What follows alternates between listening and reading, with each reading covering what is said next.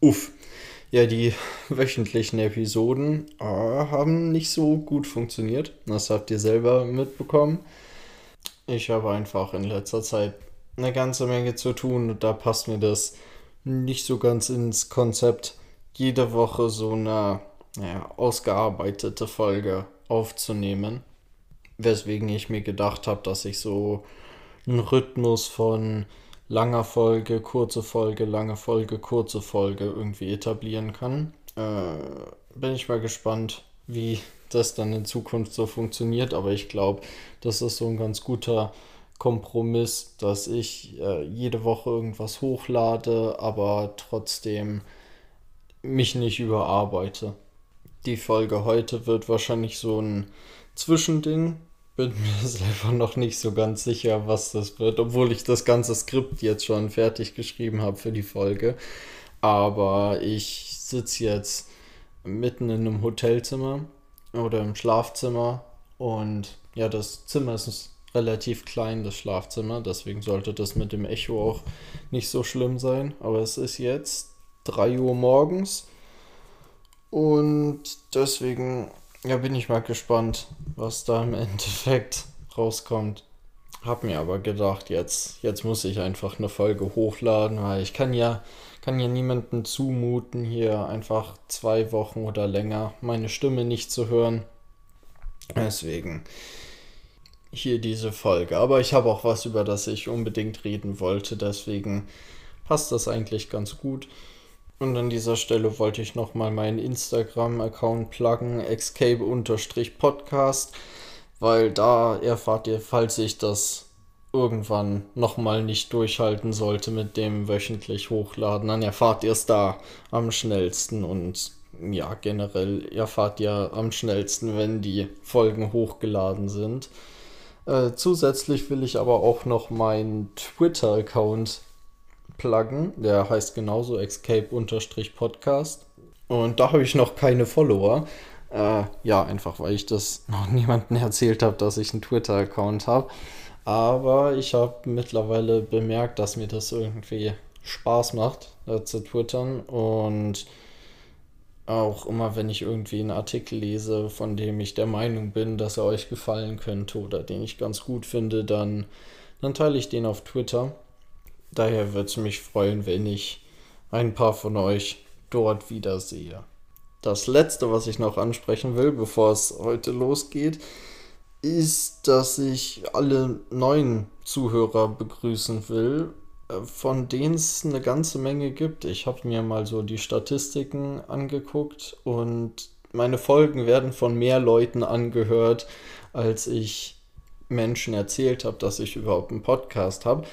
Das heißt, es gibt auch ein paar, die auf irgendwelche Wege hier zu meinem Podcast gefunden haben. Und die will ich nochmal ganz herzlich begrüßen. Und ich freue mich saumäßig, dass ihr, dass ihr hier zuhört.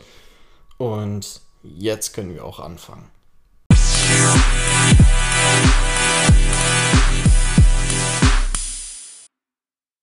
Ich war vor kurzem in einem Buchladen und da hatte ich so ein Buch gesehen mit dem am Abstand ästhetisch ansprechendsten Cover, was ich seit, seit langem gesehen hatte. Und ah, dazu muss ich kurz einwerfen, so das Sprichwort Don't judge a book by its cover. Davon halte ich nicht so viel, weil ich lese mich doch nicht erst durch alle Bücher durch, um dann zu entscheiden, was ich lesen will. Also man sollte immer offen bleiben, aber nach irgendwas muss man ja ein paar Sachen ausgrenzen. Egal, ich habe dieses Buch gesehen. Klasse Cover. Es heißt Entrepreneur und ist geschrieben von Lars Twede und Mats Faurehold. Und weil ich den Namen dann eben auch ansprechend fand, habe ich es gleich eingesteckt, mitgenommen, angefangen zu lesen. Und ich versuche generell eigentlich recht viel zu lesen und jetzt vor allem mit dem Podcast bin ich ja fast so ein bisschen oder ich versuche mich selber ein bisschen dazu zu zwingen, so ein Buch pro Woche irgendwie zu lesen. Aber mit dem Buch war das nochmal was anderes. Das hat fast 400 Seiten, ist damit ungefähr doppelt so lang wie die Bücher, die ich normalerweise lese. Und ich habe es zusätzlich auch noch, also ich bin nicht ganz fertig, ein paar Seiten fehlen mir noch, aber ich bin fast doppelt so schnell damit durch gewesen wie mit anderen Büchern, obwohl es doppelt so lang ist. Bedeutet, ich war echt begeistert von dem Buch. Aber bevor ich zum Buch komme, ein paar Worte zu den Autoren. Ähm, Lars Twede und Mats Faunhold. Warte, da, bevor ich da weiterrede, muss ich erstmal nachgucken, wie man den Namen wirklich ausspricht. Dann komme ich gleich wieder. Ich war gerade im Internet und habe nach einem paar Videos von denen geguckt, aber so ganz verstehe ich es nicht. Ich werde sie einfach Lars und Mats nennen. Das machen die meisten anderen Nicht-Dänen in den Interviews auch. Ähm, die beiden auf jeden Fall haben sich 2015 auf einer TEDx-Konferenz kennengelernt und haben seitdem schon an verschiedenen Büchern zusammengearbeitet und auch irgendwie anderen Projekten. Ähm, einzeln betrachtet gilt Lars anscheinend so eher als der ruhigere von den beiden und war erst im College, hat das College dann aber abgebrochen, um irgendwie durch Südamerika zu reisen, hat das eine Weile gemacht, ähm, ist dann zurück an die äh, Copenhagen Business School und hat da sein Business Administration Diplom gemacht. Ähm, währenddessen hat er aber noch ein Master in Maschinenbau gemacht und währenddessen noch verschiedene Firmen gegründet. Also hatte wohl irgendwie das Gefühl, dass er in Südamerika nicht genug gemacht hat und dann alles auf einmal gemacht. Und hat seitdem schon mehrere Bücher geschrieben. Ich glaube, es sind jetzt zurzeit 15 Bücher, die er fertig geschrieben hat oder wo er wenigstens Co-Autor war. Und so zu seinen größten Erfolgen zählt auch äh, eine Investitionskampagne, nennt man das, glaube ich, die äh, sechs Jahre lang ging und wo er mit äh, 20.000 Schweizer Franken angefangen hat und die dann innerhalb von den sechs Jahren zu 50 Millionen Schweizer Franken gemacht hat. Und das war dann alles sein Kapital, hat er rausgezogen und sich davon dann ein Boot, ein Haus und ein Flugzeug gekauft. Ich finde, das macht ihn ganz sympathisch, weil das lässt ihn irgendwie nicht so robotermäßig erscheinen wie manche andere CEOs.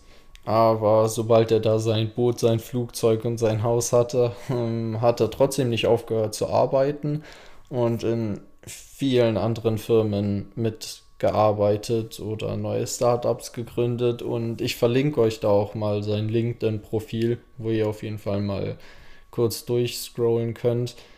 Und da merkt man echt, dass, also, das ist echt eine verdammte Menge an Firmen, die er gegründet hat oder mitgegründet hat oder mal kurz geführt hat. Da ist mir dann mal kurz die, Zen die Kinnlade runtergefallen. Und zu Lars habe ich auch ein kleines Video oder das Audio von einem Video mitgebracht, was ihn, glaube ich, ganz gut erklärt. Da ähm, bringt er erst irgendwie so ein paar Tipps an den Mann, aber fängt dann am Ende auch nochmal so kurz an zu flexen. Das dauert so eine Minute. Das spiele ich jetzt mal ein.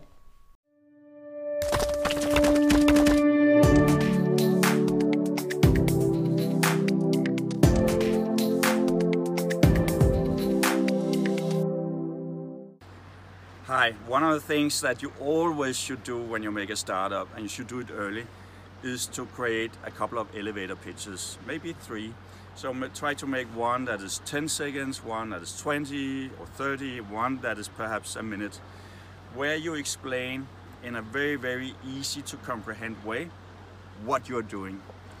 I recommend that you focus very much on the value that your company brings. So not so much about how you will bring it, because that will change over time, but the core value you bring to the clients or users of your products and services. This is very important. Apart from that, I just want to show you where we are right now. This is uh, Mallorca, the sun is setting and it's so beautiful. Take care.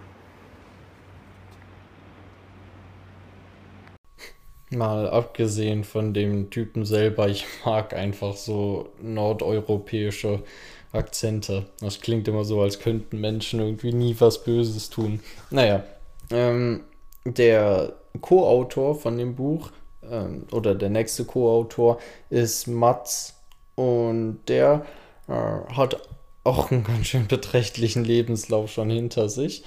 Der hat nämlich seinen Bachelor an der CBS, auch an der Copenhagen Business School gemacht. Und die hat so eine Regelstudienzeit von circa drei Jahren. Und er hat den Bachelor in einem Jahr und neun Monaten gemacht. Ist dann direkt äh, ans MIT gegangen, hat da seinen Master gemacht und war dann bei McKinsey eingestellt und mit 23 Jahren dort einer der jüngsten Associates jemals der Firmengeschichte.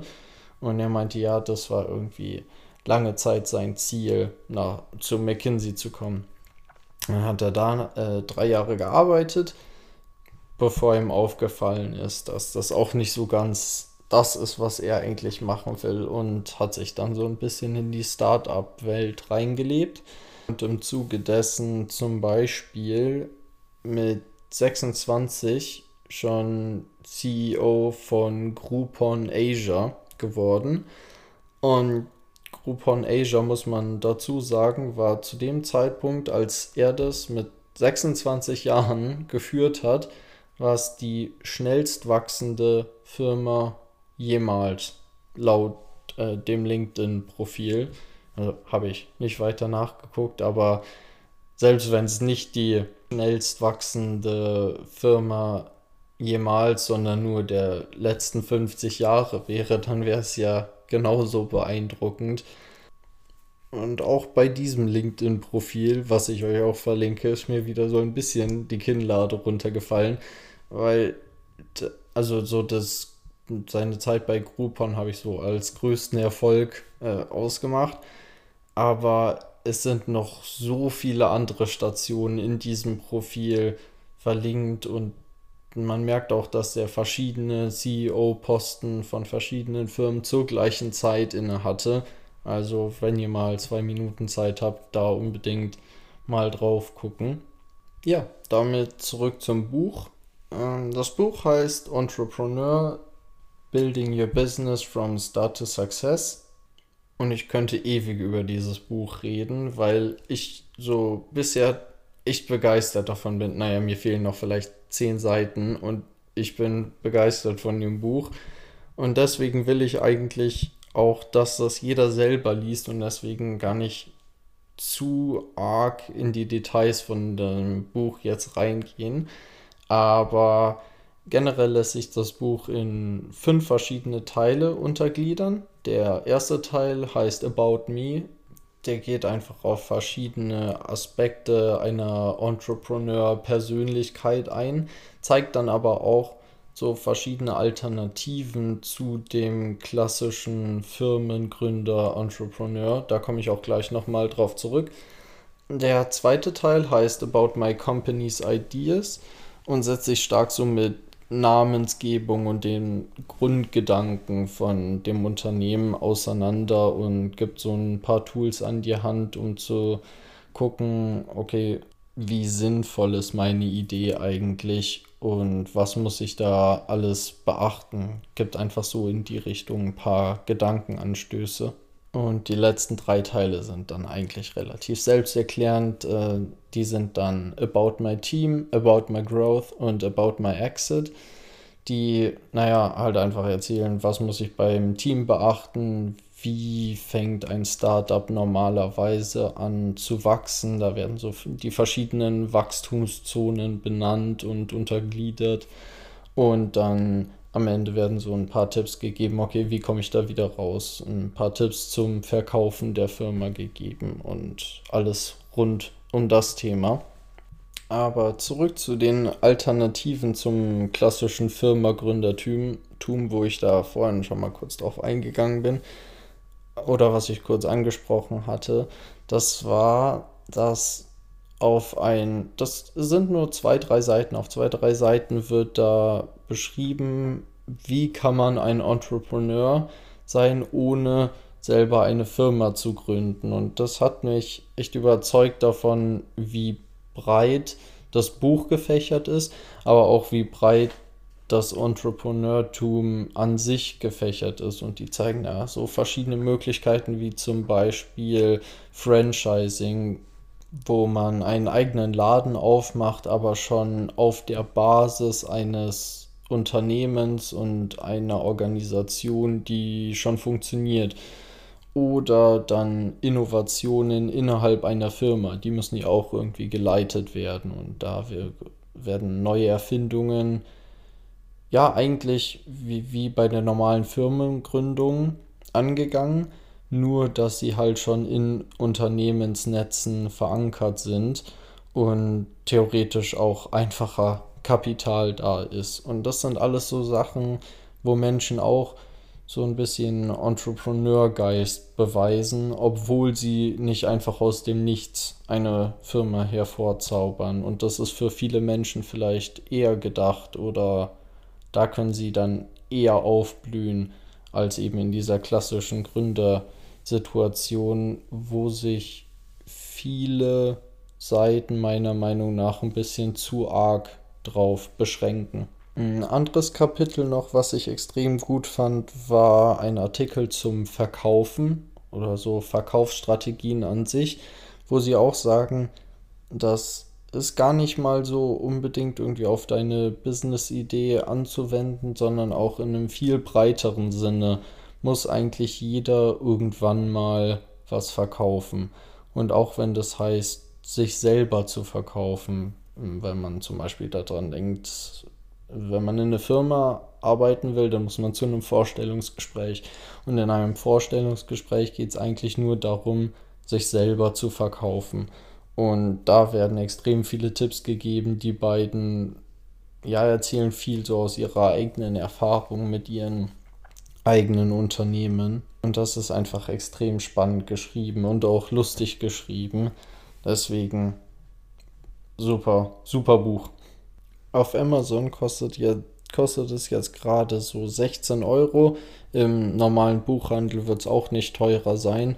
Und ich kann das einfach jedem wärmstens empfehlen, selbst wenn man überhaupt nichts mit dem Entrepreneur-Gedanken irgendwie anfangen kann, dann ist es trotzdem gut geschrieben, man kommt relativ zügig durch und das liefert auch so ein bisschen Hintergrundwissen und Fakten zu den verschiedenen Städten und wie ansprechend die für Entrepreneure sind und Firmen generell und aus welchen Gründen das so ist. Also wärmste, wärmste Empfehlung. Ja, das war jetzt mal eine kürzere Folge, denke ich. Ich habe jetzt nur so 35 Minuten aufgenommen, aber jetzt ist es halb vier. Mein Gehirn macht langsam nicht mehr mit. Und insofern, ich habe euch noch ein, noch ein neues Lied mitgebracht, einfach weil ich das letzte Folge ganz cool fand, das mit so einem Lied enden zu lassen. Diesmal äh, Young, Dumb and Broke von Khalid. Das ist schon, ich glaube schon fast zwei Jahre alt und Khalid hat jetzt gerade ein neues Album rausgebracht, aber das Lied fand ich irgendwie immer gut, einfach weil dieser Young, Dumb and Broke Gedanke so ein bisschen zeigt, dass wir, vor allem wenn wir so jung sind, ja eigentlich nichts zu verlieren haben und einfach Ideen mal versuchen können umzusetzen, einfach mal zu durchdenken, weil, wie gesagt, wir haben nichts zu verlieren, wir haben noch massig Zeit in unserem Leben und können es uns erlauben, auch mal irgendwie einen Fehltritt zu machen. Und vielleicht interpretiere ich da auch schon wieder zu viel in das Lied rein, aber das, das war, was ich da drin gesehen habe. Und das ist ja auch irgendwie so ein bisschen der Escape-Gedanke mit dem einfach machen. Und deswegen hier jetzt Young Dumb and Broke folgt mir auf Instagram. Wir sehen uns ziemlich sicher nächste Woche wieder. Da bin ich zwar auch wieder irgendwo anders, aber nächste Woche dann eine ganz kurze Folge. Bis dahin, auf Wiedersehen. Viel Spaß. Haut's rein. I'm so caught up in this. Yeah, we're just young, dumb, and broke. But we still got love to give while we're young, dumb. Young, young, dumb,